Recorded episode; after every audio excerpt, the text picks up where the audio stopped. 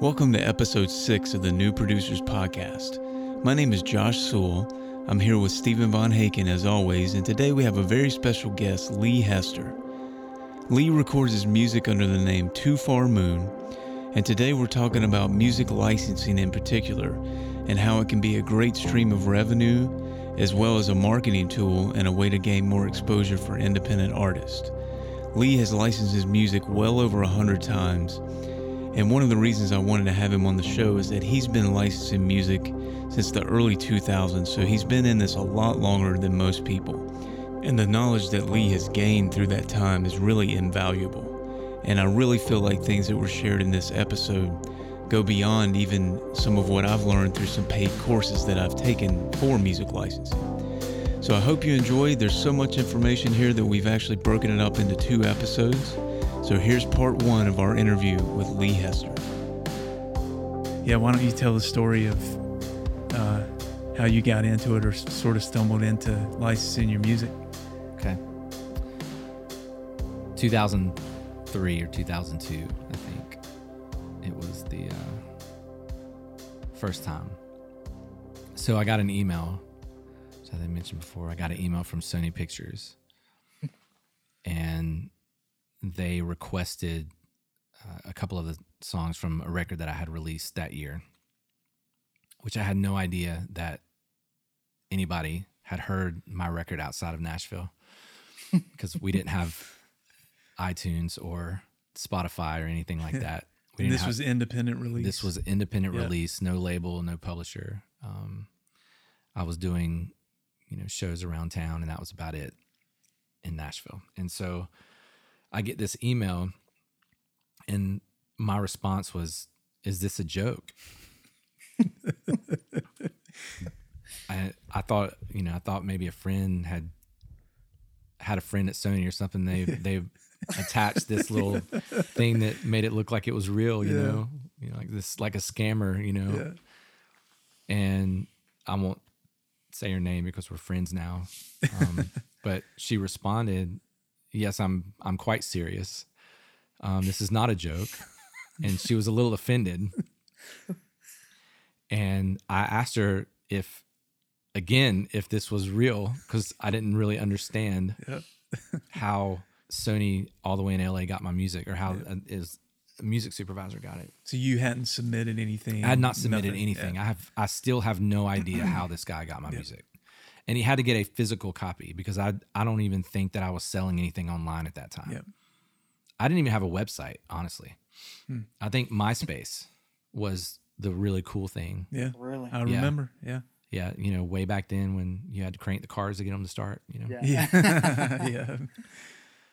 So it, it was a real email and it was a real request. And um, through a couple of conversations, I had two or three songs on that year's season of Dawson's Creek, Wow. which was huge. Yeah. You know, so that's how that's how that was my first time getting into TV and Yeah. into the licensing world. Which that show at the time too. I mean, for anybody that may not have watched that show, it was huge. It was the Grey's Anatomy of Yeah. that time. I mean, it was like ER. Right. basically i think it was kind of in that in, in that time frame and the interesting thing about it was th- this was prior to it was almost exclusive to sign bands very few independent artists got licensing at that time Wow. so i was may have been the first in nashville and i actually got harassed by it i had i had some Ah. publishers harass me because they were fighting for the same spot and they found out that i got the placement and actually had a one person in particular i won't mention his name because we're friends we worked through it but he like went off on me because i took the specific placement that his artist had been requested for Wow. How dare you? so As an yay- independent yay, artist. independent, yay. you know? one for the little guy yeah. That's great. so that's kind of how it how it started it you know it sounds like a fairy tale i mean it really was at the time i think it was out of nowhere so What was it like watching that episode? it was pretty awesome um shameful to say but um, I had a group of people that came over and Yeah. we all watched it together, and it was like this huge. It was like watching the Super Bowl, and it was like an episode of a show. Yeah.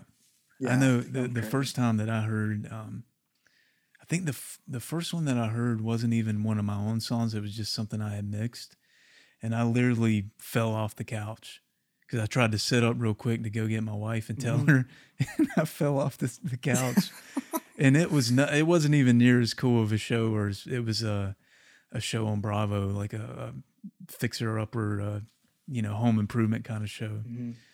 Yeah, that's such a cool feeling, though. Yeah. Yeah, totally. But I think the cool thing about that story is that as musicians, we try to do so many things to make things happen. And a lot of times we feel like we're just hitting the wall. We're constantly mm. banging our head against the wall. So, really, the moral of the story is that you just put the best music that you could at the time out. You didn't have the money behind it or the, you know, the major label money or the promotion. I mean, did you have, you didn't have a publishing deal at the time or No. no kind Do you of, want to know what kind of gear I used for that record? Sure. Yeah. So I had a Digio one and an old G4 like like G Mac, I think, or whatever they were called. Yeah. I didn't even know how to cut the thing on when I bought it. Because I was PC based. So I, I Yeah. bought this like Digio one rig with the computer, no plugins but what it came with and no other interface, nothing. Yeah. Just that those two things. And I had an NTK and Yeah. a C one thousand. Okay. Hmm. Those are those were my mics. Yeah. I didn't even have a 57 and borrowed some gear, but that particular record, we used a Mackie VLZ Pro for eight extra channels that we ran into a uh, an ADAT. We used the conversion on the ADAT, which actually was, I think the conversion on the ADAT is 20. It's not even 16 bit. Right, it's 20 right. bit. Yeah. So it didn't even match what else was going into the Digio one because that was going in at at six. I don't even think it was twenty four. Right, might have It was just yeah.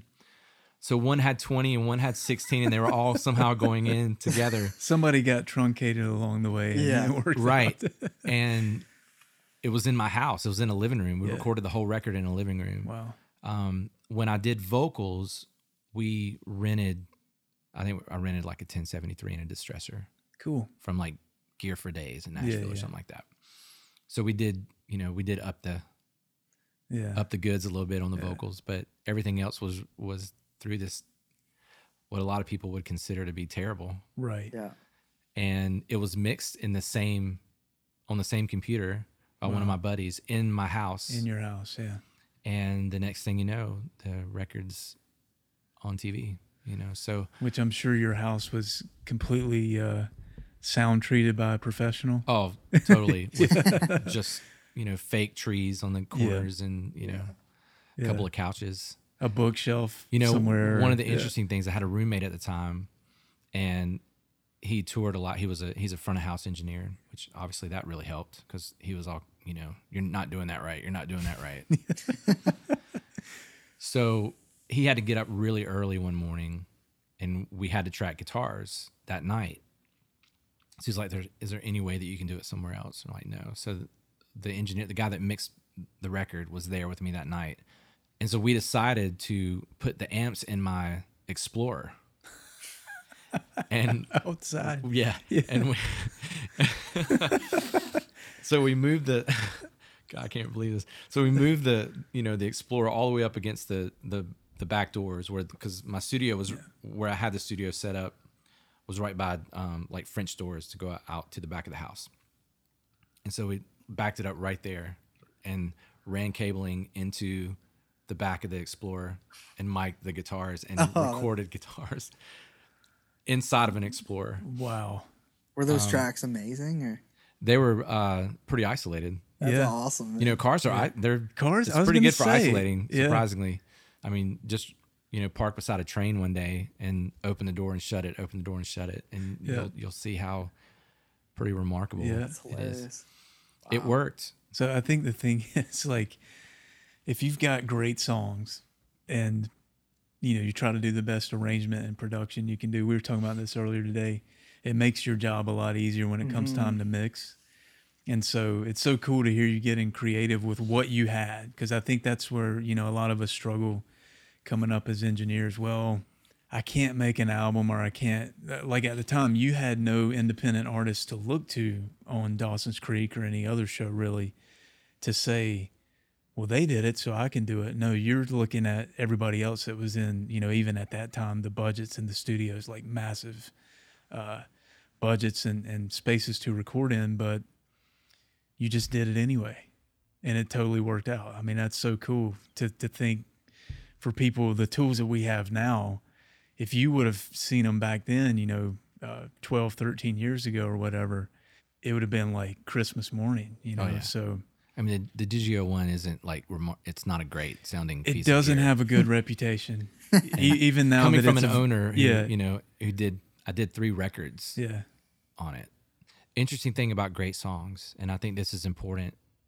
The music supervisor who used the songs for Dawson's Creek, one of my amateur mistakes that I made was I emailed him asking him if there was anything specific that he would like for me to write once I got the placement. And his response was, I used your songs because I thought they were great. So just keep writing great songs Yeah. and keep sending me great songs. yeah, And that that was really all he said. He was like, Yeah. I just keep sending me great songs. yeah. I think that's so key because um, I actually took a whole music supervision course at one point uh, from a pretty well-known music supervisor. One of the things that they tried to stress to us is that in in this game of music licensing, if you're doing great, you're going to get a placement rate of like 6% or something, if even that. I mean, 3 to 6% or something. And so, in other words, you're going to hear no the vast majority of the time. And if you take it personally, it, you, you're just going to not make it in this game at all. Mm-hmm. But some of your favorite music supervision places that I was able to cultivate some kind of relationship with, they kept driving that point home of like, just send us great music. And even though I'm telling you, I love this song, I don't know if I'll find a place for it because they're being hired by, by somebody else. They're having to meet somebody's uh, creative brief, which you, you've seen creative briefs. You know how all over the place those things can be. You know, Right. sometimes it's almost laughable. That's the thing. It, it was a logical next question like, hey, I finally got in the door. How do I stay here? How do I keep you happy and keep doing it? He's like, nope, you got to go back to what you were doing before. And that's the thing is that uh, even if they love your music, it has to be the right placement at the right time. And, and it, it's really almost like a needle in a haystack, you know, not to discourage anyone, but Right. And it's also genre focused. yeah, You know, like as music as music changes, as what we consider to be popular Yeah. changes, so does the supervising world. yeah, and what they used it, Mm-hmm. it changes too so you know there could be somebody who 10 years ago got a ton of placements like i did those songs can't be used anymore they can't Yeah. be used now yeah, they have a shelf life yeah, you know so a part of licensing is it's staying where the music is going it's staying where what is popular it's, you know it, it's adapting to what they're using yeah. that's, so part of it too and and the the tough part about doing that in an original fresh way mm-hmm. so staying current as an artist at the same time right without chasing trends because as soon as you start chasing you're You're done. you're yeah. behind yeah I find it interesting. Like over the last five years, it was like you know sticks, claps, all that, and really kind of folk mm. indie sort of vibe. yeah But now you know with the creative briefs, it's like it's kind of going EDM sort of. some stuff yeah I've seen a lot of sort of EDM placements, you know, and it's you know it's what's going really electronic. so It's we need to start doing an edm record guys Let's do it. like- we're gonna we might just start right now and yes. just see what happens yeah. yeah But I mean, it's just trends, right? yeah And I mean, if you're making like we've written a lot of stuff, you know, Mm. a lot of those songs that I wrote, I hate. yeah They're so annoying.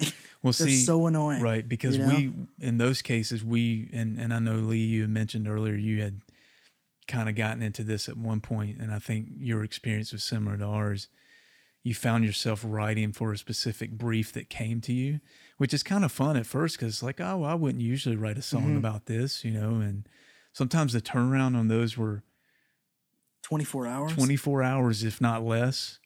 And so it was actually pretty challenging and fun to try to knock that out. Mm-hmm. But then you start to find the artistic side is kind of so you're kind of getting that low hanging fruit sometimes. And there are 10,000 other people that got the brief. Th- they Yeah. did exactly. What can happen is uh, you lose yourself as an artist. You start, and first of all, those briefs are not usually coming from musical people. They're coming from Admin. And- And they have Yeah. no idea what they want. And they're No. trying. They're trying to, but they're like, and I, honestly, I've gotten them that compared two artists that were nothing alike. And if you ever even tried to do a mashup of the two, it would just be awful. and it's and then you do exactly what they said, and you send it, and they're like, uh, actually, I think we want it to sound like this, and it's like s- some artist way over the other side of the spectrum. So. um not to get too far off track, but one thing that was kind of cool is there was a car commercial recently, which they kind of are pretty known for having some cool spots. You know, there's some cool songs that I've discovered over the years that I ended up actually liking through certain car ads. And this song was really cool, and I Shazammed it and found out who it was, and it had actually been released in like 06. And this was in probably 2014 that it finally hit that ad. And That's crazy. you know, hopefully it was a good six figure ad for him or something. It was a, it was a high dollar, you know, auto manufacturer. Um, but just to show you, like that person probably thought there is no way that song is going to be used, and you know, nine years, eight or nine years later, finally had its moment. So Yeah. you just don't know. You're right. Yep. That's funny with, you know, Hugh. He did that Sprite Mm-hmm. commercial. Yeah. You know, it's like called Falling Away or something like You that. You ever remember that song, the Sprite commercial where the the people are playing basketball and one of them like hangs on the rim and then when they fall back into the court, it's all of a sudden a swimming pool and Oh, yeah. But it, it, has was been the a while. coolest spot, but Yeah. he wrote that song Yeah. specifically for Spot. Right. You know, um, and then it gained so much traction, and people were on the internet like, Mm-hmm. Didn't you know, he build the song? out after that? Yeah, yeah, that because was. he only had a yeah. verse and you know Yeah. Mm-hmm. maybe you know a chorus hook or something like mm-hmm. that, and that was it. well, when you get the brief and they want thirty seconds, and you've got twelve hours to do it, That's all you got time for. Yeah, that's the longest thirty seconds you've ever seen in your life to try to fill that up. You know, so yeah, it's funny. it's just cool to see that you know how that worked. You know, kind of Yeah. in reverse. You know, right. it's so cool. So let's fast forward a little bit. I think it's really cool, like how early you got into the game, and the fact that I, I had never actually asked you that. So it's cool for me to learn too that it was totally by chance. You know, people have really been chasing licensing. It, it, it's not a very well kept secret anymore. And as the music industry has shrunk with album sales and other streams of revenue, it's been like, oh, you know, all these mass music libraries coming up, retitling, all those sorts of things. You never had to get your foot in the door that way. So I was just curious your thoughts on some of these bigger. Uh, yeah, I mean, I I'll name them because I'm not criticizing them, but jingle punks, music dealers, some of those sort of things. For anybody that's brand new to the game, how do you feel about maybe putting your music on those sites for a period to just kind of get you know some skin in the game, or would you probably hold off, try to stay more independent, and try to seek something exclusive? Wow. Being someone who has stumbled mightily through that journey, Yeah. the advice that I would give is to not throw yourself into a huge lake with, you know, thousands, however many artists some of those bigger companies represent. Yeah.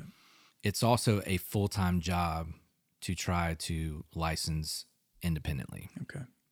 So I've retitled. I've worked with a company that retitled. Yeah. I've worked with a company that was exclusive. I've worked with a company that was non exclusive and didn't retitle. They would pitch, and then I could sign with somebody else who was non exclusive, and they could pitch the exact same master, right? That's a disaster. You know, from my experience, Yeah. it's very confusing for the supervisors when they get a pitch from two different people with the same master. Especially when one hmm. is priced differently than the other. It can really mess up friendships. yeah. you know Yeah. so my initial thought is anybody who wants to to start getting into licensing do your best to make a really really great project first Yeah. let that be the most important thing that you do, even if it's just three songs or if it's just one song, knock it out of the park. And then you can start to adventure into, you know, licensing where you're going to know somebody who knows somebody, or you're going to at least be able to research online. But I think it's going to be really good to ask questions. There are lots of forums you can talk to people. You know, I'll be more than happy if anybody who hears this mm-hmm. wants to ask questions about certain companies. I don't have a pro con kind of thing about that, but th- there are ways now with the internet where you don't just have one opportunity, you don't have one option. But I have friends who are with those companies, mm. and the way that I see it is just like the PROs. And am I going to get in trouble by mentioning PROs on here? We can edit this part if we need to, we will. So Even after it's been released, we'll go back and edit and Right. re-upload it. there you go. Yeah, we'll micro edit. Like I don't know what you heard. So, you know, so BMI and ASCAP will pretty much take on anybody to be their PRO. Yeah. SESAC is referral only. Yeah. and there's a reason for it. They don't just take a massive amount of people, and you know it's a different way of doing things. And I feel like some of these bigger companies are very similar. They basically will take anybody on and throw it up against the wall to see what sticks. Yeah. There's not quality there. You're not going to find the representation that you're probably hoping to find. Yeah. Hmm. And I think too that if you make something that's really great or something that has license appeal, it's going to find its place. You you have to do you have to work. You know, I Yeah. think we were talking about this earlier that you know, I worked I can't even tell you how hard I worked to get licensing after I got those placements. Yeah. It didn't just happen for me. Yeah. Like it didn't just keep happening for me. Mhm. And I mean trips to LA and you know all kinds of stuff, but I really did my research and I did my homework for years and I continued to try to find what I felt was best for my catalog and what was best for me. So I think that's important too is that you got to do the work. There are going to be plenty of people who who'll, who'll take you where you are. And they'll take your music where you are and they'll they'll take your money where you are Yeah. you know there are lots of different deals and there are lots of different percentages and there are lots of different people who can negotiate a lot of different rates Yeah. because of what i've gone through and some of the experiences i've had i'm kind of on the more the safe side Mm-hmm. of not taking the first offer Yeah. but let the first offer kind of be inspiration to maybe find a better offer there's so many resources out there Yeah. you know, and maybe we can we can talk about those or like put Oh, those yeah. to make those available Put some you links know in the show notes for sure. here's a, an example. I had songs on Dawson's Creek and it paid well way back then. Yeah. What I did with some of that money was I bought a lifelong subscription to a music supervisor registry. hmm And I began to personally email cold turkey email Yep. thousands, I mean thousands of supervisors. And you're still completely independent at this point. Still completely No. independent Yeah. and had a day job Yeah. you know i had a full-time job and i was still trying to make records and still trying to get licensing and Mm-hmm. Yeah. you know i just started sending out emails and believe it or not one out of 30 one out of 40 Yeah. Wow. said sure Yep. send me what you got Now let me ask you this real quick, just on a practical tip. That initial contact, did you send music? Did you send promotion, or were you just trying to No. say hello? See, I think that's key because I think Yeah. some people do. And and one thing that I've found, especially if you attach a file to the email, a large MP3, it drives them nuts. well it also won't get to them most of the time especially if they're with bigger companies Yeah. you know back then if it was aol or if it was you Yeah. know hotmail or whatever i don't think gmail was around back then Yeah. um, it may not have gone through either. But yeah, I, I think a lot of my initial dialogue or the context of the emails were. Uh, let me backtrack because this is Sure. important too. I didn't just cold turkey everybody. Yeah. I researched what shows they did That's the key. because what's important is you you don't want to say, "Hey, I've got music that I think you're really going to love," Yeah. when you do heavy metal and they license folk music. There you go. So you really need to do your homework Yeah. and actually know something about these people. Yeah. because they are people. They're they're real people, and, and they don't like to get random emails like saying, "Hey, you're gonna love my stuff," and then they're like, they don't even know who I am. Yeah. They they don't even know what I'm doing. So it sounds like and it looks like it's just an email Right. blast. Right. So you want to know what they're doing. So you can have some kind of context. Can, mm. They were all personal. Like I didn't, you know, blanket email anybody. Yeah. Wow. I mean, thousands of like personal emails, Yeah. right? And it didn't happen overnight. It happened over months. It took me months to do this. And they change. They constantly are changing. So every six months or so, I would send out new emails and, and to new supervisors and new music or, you know, um, they would pick up different shows. You know, a show would get dropped. They'd pick up a different show. Right. So you had to keep up with all this stuff, right? Yeah. So it was a lot of work. But the main thing that I did in, in contacting them was knowing what they did. And if what they did fit my music, then that's who I contacted. Right. Yeah, it's smart. And I also, I didn't send MP3s. I, I basically was like, hey, I've had some stuff on Dawson's Creek. Yeah. I'm not really sure what I'm doing. I mean, I was kind of really honest. you know, Yeah, I was like, that's hey, great. I had a great opportunity. Some stuff got licensed on Dawson's Creek. You do similar shows. I'm just curious if you might be interested in in hearing some some of my stuff. Yeah. You know, let me know. I'd love to. Hmm. I'd love to send you some stuff. You know, when you get a chance. Yeah. And it was just that simple. You know, it was a couple lines. It was no big deal. They don't have a lot of time to read a big paragraph. Right. And that was then. Now I have somebody who does all that for me. Yeah. So, you know, I, I have a company that I'm really happy with that takes care of all that. But for 10 years, I did it myself. Right. And the company you're with now, for example, doesn't take unsolicited material, right? No, Yeah. no, they don't take unsolicited. So it, it's all word of mouth and Yeah. they go through a selection process. Like I've, I've sent them friends that I love Yeah. music. I'm like, this is a no brainer. And, And they're like, no, right? it doesn't work. It just depends on what they already have in their catalog and Yep, they don't they don't want to have things that are, are going to compete with you know they're very that's that is the thing Hmm. Yeah. that's the difference with like Yeah. Music dealers or like some of these bigger companies and more of like you know your smaller boutique style companies is that they are very protective of their roster and they don't want there to be a confliction yeah. you know to where they have too much of the same thing or they have two artists that are competing for the same spots every Right. single time they want to have more diversity and li- limited diversity yeah Yeah, when you find that, they they really fight for you. oh yeah They really have your back and and you had mentioned earlier when we were talking how they're really a fan of yours. And I, mm-hmm. I found that too, man. I've you know, there's certain music supervisors now that like wish me happy birthday every year that you know what I mean? Just like stuff that you would think like, I'm surprised they even remember me from, you know, the little bit of interaction we've had. But I think sometimes in the music business we've all had that mindset of like the the label heads and the the kind of the jerk producer and that sort of thing. And it's been my experience with music supervisors. They're a different breed. Not to bash like or stereotype any, but I'm saying like the movie character of who you would, you know, the producer that comes in and just cusses everybody out kind of thing. I found them to be really cool, really humble, down to earth people that uh, are just music fans, you know?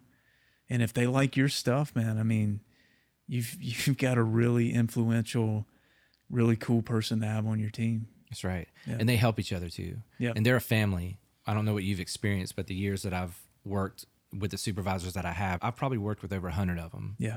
at some point. And they all know each other. They all have dinner with each other. They all go to parties together. They all go to the same shows together. It's really amazing. It's not anything that I've seen before in an industry of that magnitude. Yeah. so they help each other. So yeah, they like your music and they become a fan.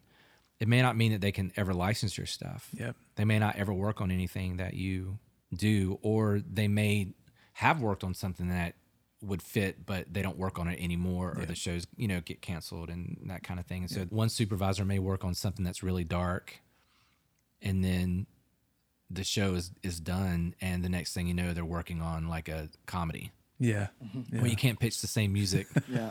for something that's really dark, Right. drama and comedy at the same Yeah. time. You know, so but they also help each other find music for each other. I've experienced that too. Yeah, that's cool. So actually firsthand, not with my music, in real time conversation. Like I was out in LA hanging out with some friends and they were talking about it, and one helped the other get a placement like right there in front of me. Wow. You know, they helped them find a, a track. They need some kind of random salsa yeah. track, you know, or some oddball kind of thing. Like, oh, I just I just talked to somebody in Brazil the other day, and you should check them out. And Wow. emails and whatever, and then they got the placement right there. You know, because So they're it's like, I. I haven't known what to do with this. yeah, so they're like, I can't use it. but hey, Yeah. you know, so they help each other. That's but great. but they're super close to each other, so you don't want to piss them off either. You know, you don't. That's one point. one thing you don't want to. Yeah. You don't want to send them emails. You don't want to bug them because they. You don't say, "Hey, just checking in." Checking in is not No. not optional. If you're doing it independently, I trust that my representative is, Yeah. you know, she's doing her job the right way and communicating the right way.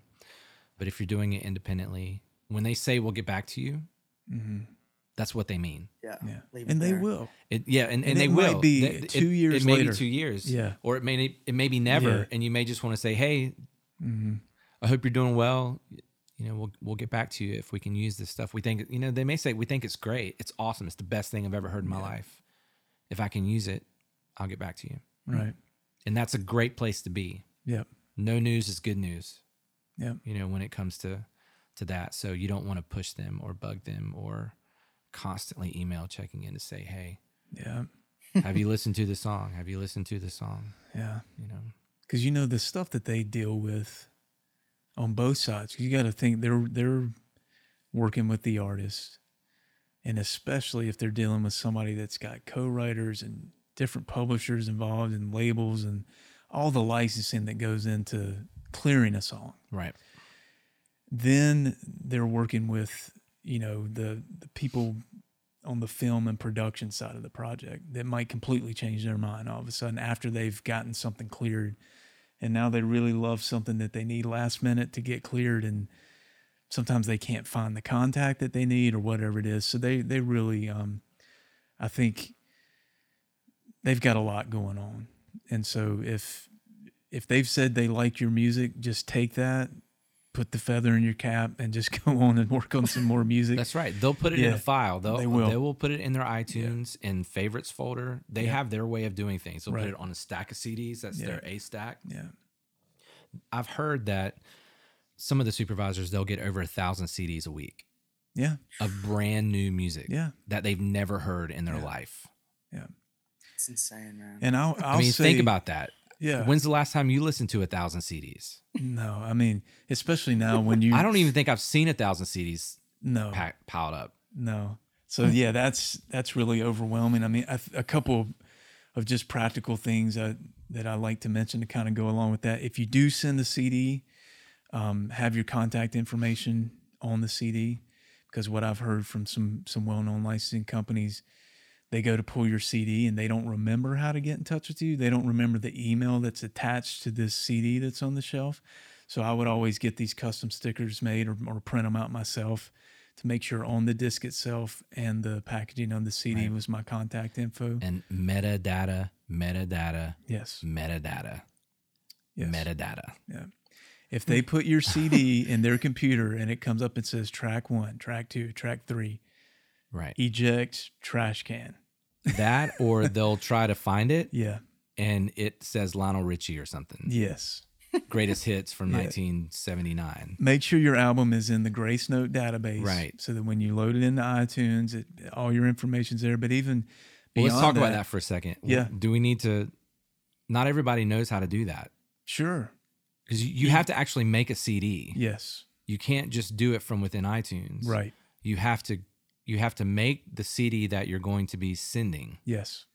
label it, hmm and then Gracenote it. Submit it to So Grace then you Note. submit it to Grace You can submit it through iTunes, but it has to be It has like to be you said, from a a physical burned disc right. It has to be in a the burned drive. CD because Right. that's how they whatever they do to it. Right. so So you put a CD in, go through all your tracks, rename them all, and then send a Gracenote. Well, you Yes. have to burn it in iTunes though. Oh, really? so if you're doing a digital only release, you need to make sure you burn at least a master copy for yourself. Yeah. Um, because in that case, like say you only get 25 CDs made just to send out, or maybe you burn them one at a time and send them out. Mm-hmm. Yeah, if it doesn't match that disc and they put it in, man, it just kills you because You'll get all this Japanese, Yeah, what does- this foreign language stuff. yeah, it'll things. usually try to match it to something, and Right. yeah, it's it's like way off. So may, maybe we'll in the in the track notes or the um the show note links, maybe I'll go through and get the exact steps from where to go in the and there's also menu. a difference between that and MP3 because MP3 will retain the metadata. That's the thing It's a very different thing Yes. than, than your WAV files. WAV like files and AIF files on CDs cannot contain the metadata um, that supervisors like. So why, why don't you take that and run with it a bit? what's changed too is that most people don't want CDs. Yeah, They're just send me a link, Right. So I can download it. I can grab it on Right. my own time, yeah, and I have they have complete control over you know over Yes. that whole process. So I don't think that I've sent out a CD. Well, I don't send anything out now, I guess, but like when I was doing it, probably the last three or four years, I was doing zip files Now, have you um, of, i- of the MP3? as far as sending them a link? Have you uh, used Dropbox, Box.net, SoundCloud? Dropbox and Okay. Box mostly. Yeah. Um, and then there was like a company called Fileblaze. I don't know if you I remember, remember a that. company Yeah, Fileblaze. yeah. you know Um, what was interesting? One particular supervisor, she started out really liking Box.net, so I was constantly using that because I knew that was her thing. And then she's like, "Hey, um, I'm starting to really dig SoundCloud because I can see where the chorus is coming." Or she wanted to quickly go through You see the way and Oh, skip cool. ahead to certain And peaks. see where it explodes. yeah. and especially you know music supervisors love material before it's released Right. right it's it's almost critical if you send them a cd that's already been released it's some people don't even take it right. they'll tell you up front only unreleased material um, but you can send them a private uh, SoundCloud link so that nobody else can have it. That's they, right. And they can skip ahead to those things in the songs. This, I thought that was kind of interesting. That's right. And you can get paid. SoundCloud, um, you can get paid for streams on SoundCloud. Oh, really? Mhm. Okay, I So- didn't even realize that. Make sure that y'all's stuff is, you know. No, I need to Whatever. go check into that. Yeah, Okay, so about SoundCloud, yeah, I'm gonna my administrative company that handles all my sync for me. They use SoundCloud okay, for their compilations. yep, And so anybody can go and listen. It's like what you said. Yeah. They can go and listen um, to the instrumentals and you know the, the album versions on SoundCloud. yeah, That's a great idea. yeah. Um, I, it keeps you from you know messing up your metadata if you're sending MP3s. But about the MP3s, the, the difference in MP3s and, and the waves, the, the wave files are they're obviously like full res audio files, Right. which are typical on CD releases. Yeah. And so that's designed for it to be for it to be uploaded to Gracenote through iTunes, but it has to be on an actual disc. You have to burn what you're sending onto the disc first, along with all of the the names, the song names. You don't have to really do anything else. Yeah. Just make sure you have your artist and the song names and they're. They're, you know, it's not you don't have like the first song is the third song and you mess you know kind of mess that up. Check your spelling. I have Check a your friend spelling, that has all of that stuff. misspelled song. Do not do everything uppercase. don't yeah, you don't do everything in uppercase. Do it just like on you know. Don't do it. Don't get artsy. yes. you know, be very simple, streamlined with it. So it's easy on the eyes. The easier you can make it for them, the better. Yeah. And then you then you'll upload that. And so that CD, every time you burn it, that particular CD will always be registered. So you, whatever you send out. So that's the the wave version or AIFF version. The MP3s you'll go in and you can put in all the information like when you do Apple i or whatever computer you Yeah, have. yeah. And you put in the information that will it'll allow you to do the artwork it'll allow you to do the lyrics i think that's wise Yes. i can't tell you how many times even my representative says lee i need the lyrics Yep. and i i'm like again lee i need the lyrics constantly so lyrics are good the album cover is good because people like they like to see the art Yeah. you know i mm-hmm. think that's a part of a lot of people will see art and they'll they either will listen to it or not listen to it because of the art I totally do It that. just feels better. It's weird. It almost like it sounds better because you've got a visual with it. it's important. know? Important. Um, now, if your art's bad, don't send art. Yeah. Don't just draw something quickly just to have. art. Right. yeah, stick with right. the music. Now. And if you need to know if it's bad or not, you need to ask a couple of friends. Yeah. You know, they'll, they'll be honest with you. Um, and you know, do Not your my friends. do your name, do the song name, just like the the the wave, you know, version. You know, make sure everything is right. Yeah. And the the thing about the MP3s is, which to me ended up being better, is the supervisors only need the wave files when it's going to be placed. Yes. They will they're okay with MP3s, even when they send them to the studios for them to tempt them in to the spots. They're cool with MP3s until they actually need it to go to post Yep. for the show. That's when they need the waves. But it's got to be the exact mix down. You can't be. Yeah, right. it's got to be. It, it has to be an sure. MP. It needs to be an MP3 of your master. Yes. Yeah. Of your your wave master. Right. Um, also, we kind of have been talking about instrumentals. It's very important that when you do a record, to make sure that whoever mixes, they mix or master both Yes. instrumentals as well as your album versions because they will always need them. They don't always want to hear your lyric in certain parts. It's or they want to have the they want to have the luxury of being able to fly in the identical Yeah. master of an instrumental with with a vocal. So that's Right. important too. Because it could compete with the dialogue of the scene.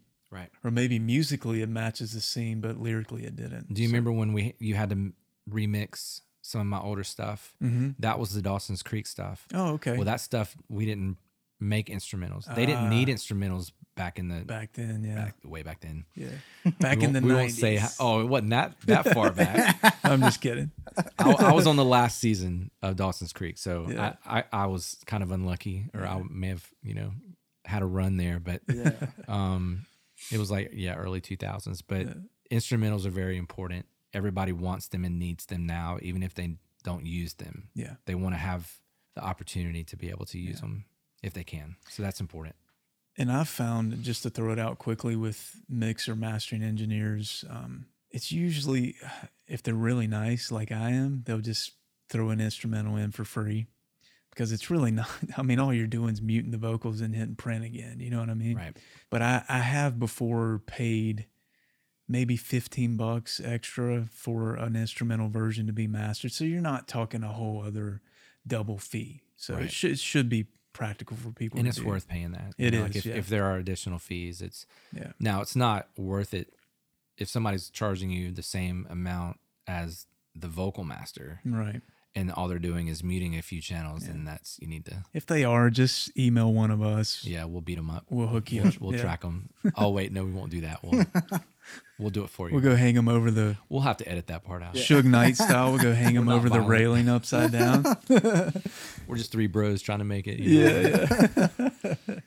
What about uh, Sting versions? Do you do you do those or like a like a 15 second? O- you know? only if that's specifically requested Yeah. Okay. which that um, that has not been I, I haven't seen that request before unless I was I was focusing on an ad spot Okay. yeah. that's when you know Yeah. that would apply or in my experience regular tv shows and film Yeah. Nothing. Okay. That's funny. I had a song recently that they really wanted to license it, but they just the there was like a glockenspiel or like a chime kind of sound that wasn't working with what they wanted to do, and they're like, you know, we don't like want to offend you or anything, but like, can we get a version without that in there? I'm like, I don't care.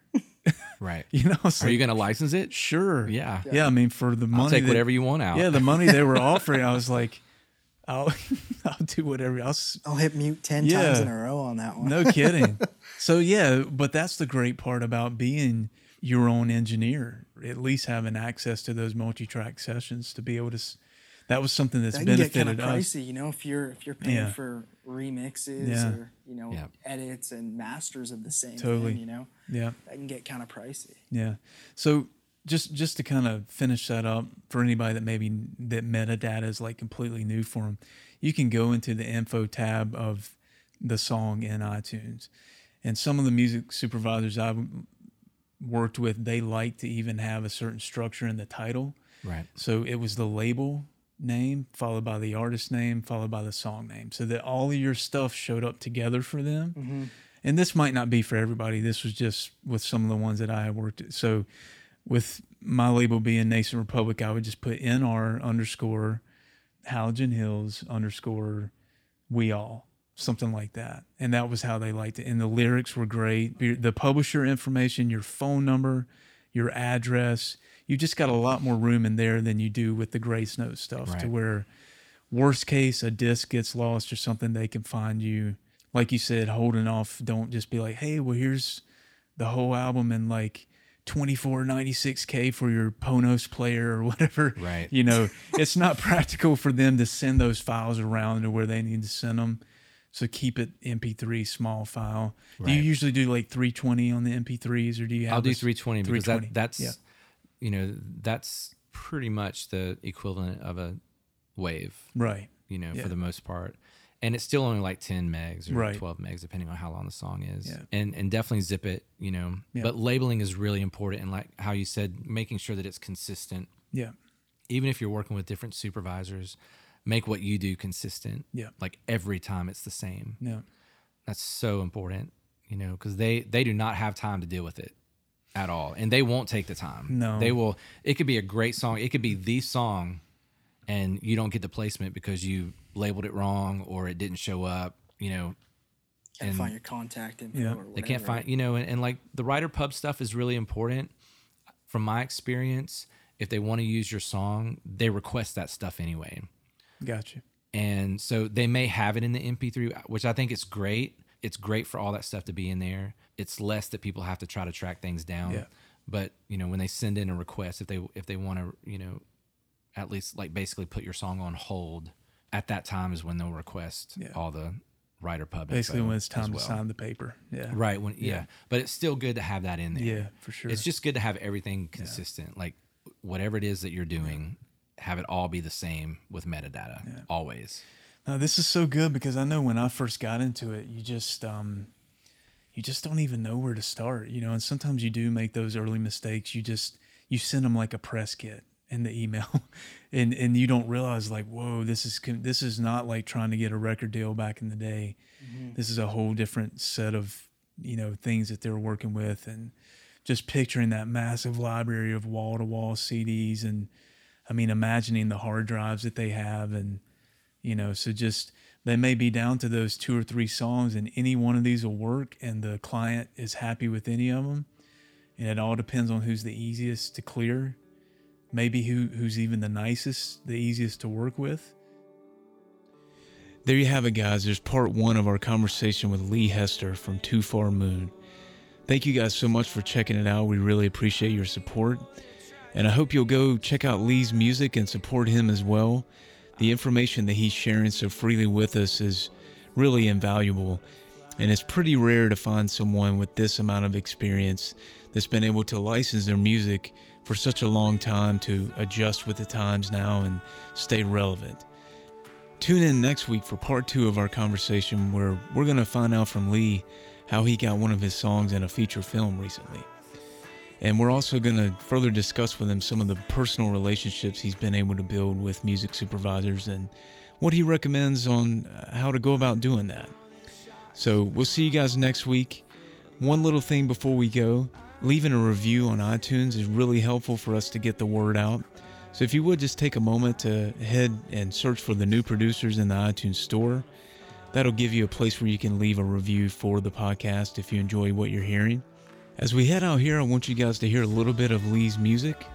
So here's Strong Enough by Too Far Moon. Check it out.